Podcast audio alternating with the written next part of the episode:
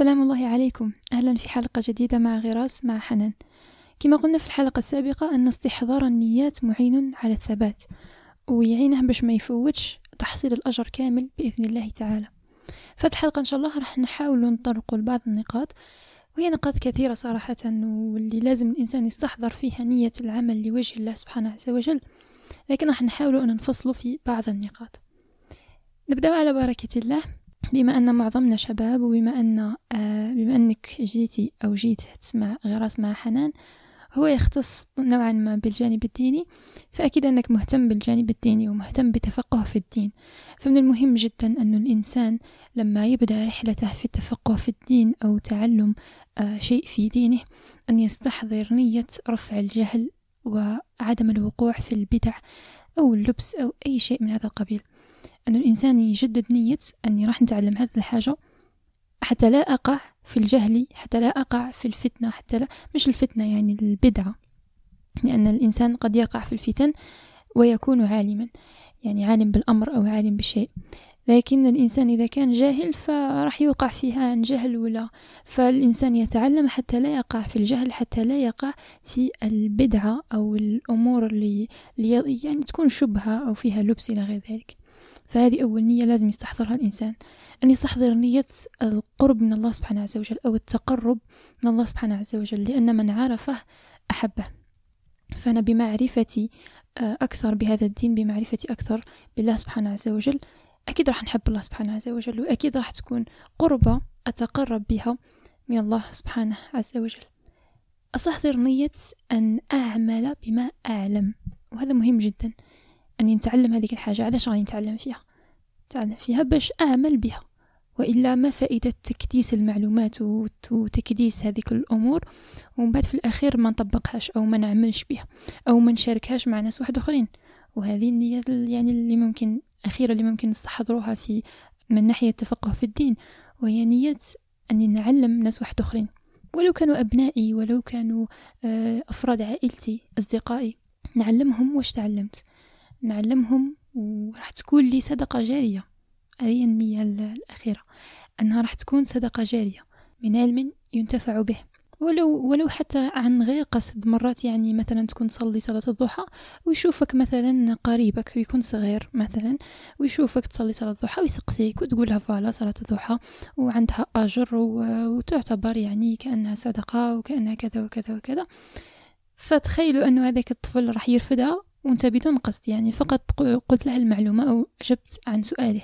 فتخيلوا إذا يعني صار هذاك الطفل يعمل بها وراح تاني هو وتعلم صلاة وكذا ومن بعد ولا يصلي صلاة الضحى ولا تفكرها بعد سنوات عديدة ولا يديرها ولا يطبقها فأنا ولات صدقة جارية لأنك نفعت طفل بتلك يعني المعلومة اللي هو ولا يعمل بها. يعني وناهيك أنك تعلم أبنائك أو تعلم أفراد عائلتك أشياء اللي يعملون بها وتكون لك بذلك صدقة جارية. طيب كنا نعرف أن الله جميل يحب الجمال وكنا نعرف أن الطهارة والوضوء أمر مستحسن وأمر يعني جميل جدا وأمر لأن الإنسان يبقى دائما على طهارة ودائما على آه، وضوء. هذا أمر مستحب. فحتى يعني أحافظ على أن يكون دائما على وضوء لأنه مش كل الناس يعني يجدد الوضوء باستمرار أو يكون دائما على وضوء أو يحرص أنه يكون دائما على وضوء. فممكن من الأمور اللي تعيننا على هذا الأمر أنه نستحضر بعض النيات اللي من بينها أنه كل مرة راح نجي نتوضأ مع كل قطرة راح تطيح تغفر ذنوبي بإذن الله تعالى. من منا لا يحب أن تغفر ذنوبه؟ من منا لا يحب أن ينقى من الذهوب ويطهر منها كما يطهر الثوب الأبيض من الدنس؟ فأستحضر نية أني لما أتوضأ وأحسن الوضوء مع كل قطرة ماء تسقط فإن يسقط معها ذنوبي. أستحضر نية كذلك أن الله جميل يحب الجمال أن الملائكة سترافقني لأني طاهر والملائكة طاهرة وراح ترافقني وتكون محيطة بي وراح راح تحميني بفضل الله سبحانه عز وجل.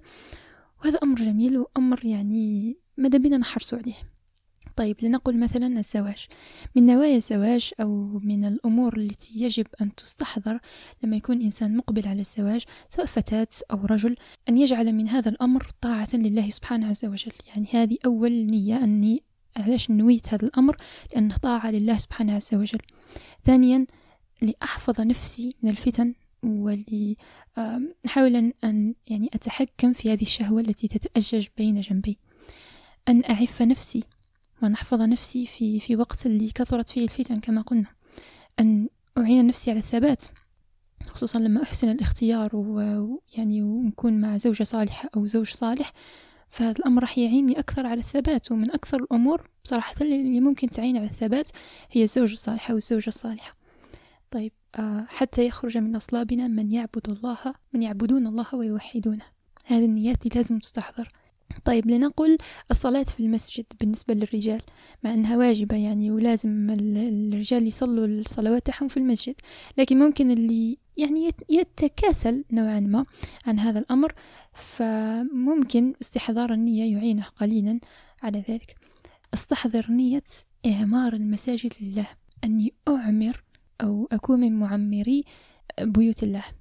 نستحضر نية إفشاء السلام.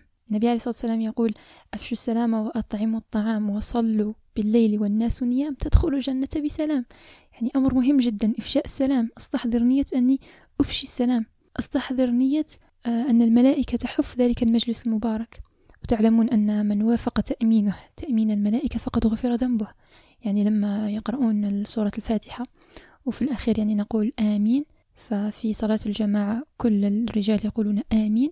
من وافق تأمينه تأمين الملائكة فقد غفر ذنبه.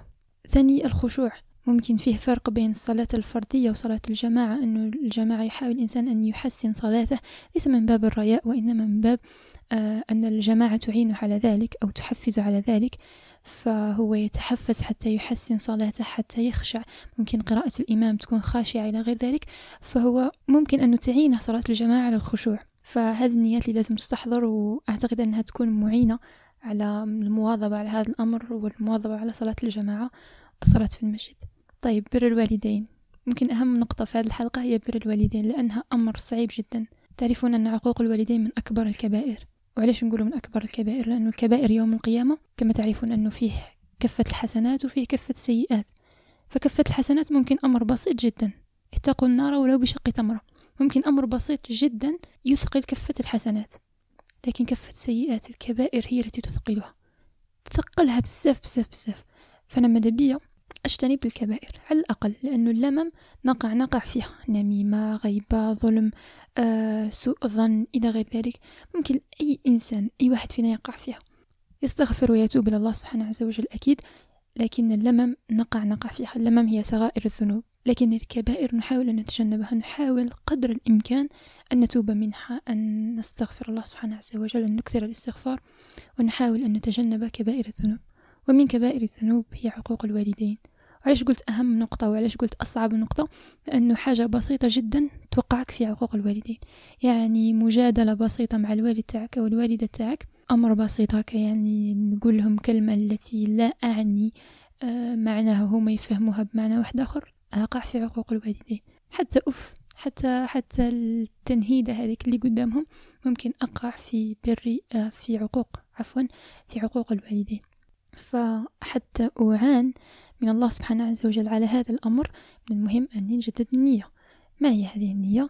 نية أن الإنسان البار بوالديه أو الإنسان المطيع لوالديه أنه ينال رضا الله سبحانه عز وجل. رضا الله من رضا الوالدين. يعني راك باغي الله سبحانه عز وجل يرضى عليك خلي والديك راضين عليك. ودائما نسمع من الناس أنه هذا الإنسان اللي اللي مرضي والديه ما تخافش عليه. علاش ما تخافش عليه؟ وش معنى ما تخافش عليه؟ ما تخافش عليه لأن لأن الله سبحانه عز وجل يوفقه لأن الله سبحانه عز وجل ييسر أمره. فاستحضر نية التوفيق. استحضر نية أني أوكي راني باغي توفيق في حياتي ولا راني باغية توفيق في حياتي؟ نرضي والديا. هذا هو. هذه هي الأمر اللي يعني اللي لازم الإنسان يحرص عليه ولازم الإنسان دائما يجدد النية فيه. كذلك نية الاقتداء بالأنبياء. طيب لنقل الدراسة. لما نجي حن حندرس هو تقريبا يعني أمر اللي ماشي قاع الناس تبغيه ماشي قاع الناس تبغي يعني تراجع أو تبغي تقرأ أو تبغي تدرس يعني قاع لبنا بلي هذا الأمر آه نوعا ما فيه صعوبة. لكن لما أستحضر نية أني بهذا العلم أو بهذا العلم الدنيوي راح تكون عندي إن شاء الله مهمة أو مسؤولية تجاه الناس راح يكون عندي عمل تجاه الناس فأستحضر نية أن الإتقان إتقان العمل. أني بدراستي الآن وبالمراجعة تاعي الآن راح نكون متقنة أو متقن لعملي. وتعلمون أن الله يحب إذا عمل أحدكم عملا أن يتقنه. فهذه من الأمور اللي لازم تستحضر أثناء الدراسة وأثناء المراجعة. كذلك أن نبتعد عن الغش والحرام. الإنسان اللي بالضرورة مش مش بالضرورة لكن ممكن نقولوا أنه الإنسان اللي ما درسش آه، ممكن أنه دائما يخمم في الغش مثلا في الامتحان أو يخمم من غشنا فليس منا. تخيلوا من غشنا فليس منا ليس من أمة سيدنا محمد. أمر عظيم وأمر ما لازمش نستهين به. فالإنسان يحاول أنه يتفادى هذه الأمور يحاول أنه يتفادى أنه يقع في الحرام أو يقع في الغش أو يقع في الأمور التي يبغضها الله سبحانه وجل. فاستحضر النية المعينة على الأمر والمعينة على تحصيل الأجر بإذن الله تعالى. وهكا يعني في كل أمر أقوم به يكون عندي أجر. مش فقط أمر أقوم به يعني حتى ولو كان أمر دنيوي وعنده يعني أثر دنيوي لكن دائما نستحضر أستحضر النية أو نستحضر النية حتى يكون لنا أجر أخروي حتى يكون لنا تحصيل أو استزادة من الأجر الأخروي. طيب لنقل أن الإنسان يريد التنزه مع أصدقائه أو مع صديقاتها. فأستحضر نية الأخوة في الله. تعرفون أن الله سبحانه عز وجل يظل بظله يوم القيامة. رجلان تحابا في الله اجتمعا عليه وتفرقا عليه. كذلك نية التعاون على البر. تعاون على البر والتقوى ولا تعاون على الإثم والعدوان. مثلا في ذلك المجلس نشوف أنه صديقة أو صديق آه، بالنسبة للذكور يعني يقومون بفعل معين وننصحوهم أو ممكن ممكن في هذاك المجمع تكون كاين مثلا مبادرة ولا تطوع ولا أي حاجة. يعني مهما كان السبب اللي يجمعكم يكون فيه تعاون على البر والتقوى ولا يكون فيه تعاون على الإثم والعدوان. يكون في ذلك المجلس ذكر الله سبحانه عز وجل والدعوة إليه وبذلك يكون مجلسا مبارك تحفه الملائكة لأنه تعرفون أن هناك ملائكة سائحون في الأرض. هكا يتمشوا في الأرض. كي يشوفوا مجلس علم أو مجلس ذكر يحفون يعني الناس هذوك اللي مريحين ثم يحفونهم بأجنحتهم.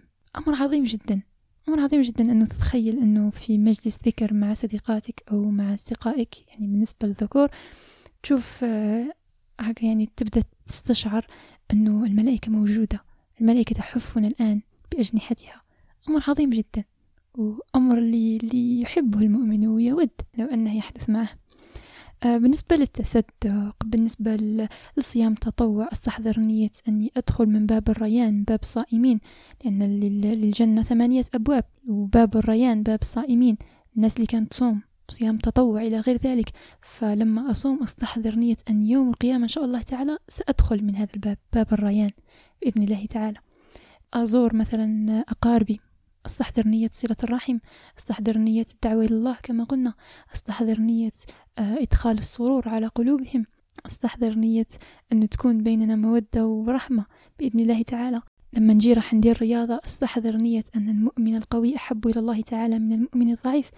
تخيلوا أن, أن الإنسان هذاك راح يدير أي عمل يعني تقريبا أي عمل في حياته حتى اللقمة تدخلها لفم زوجتك تعد صدقة. تخيلوا حتى الإنسان اللي يروح يعمل ويشقى النهار كامل يعني بالنسبة للرجال اللي يروح يعمل ويشقى النهار كامل وبعد يجي في الأخير هذيك يعني هذاك المصروف اللي دخله للدار ولا الإنفاق يعني الإنفاق اللي ينفقه على زوجته أو أبنائه يعتبر صدقة.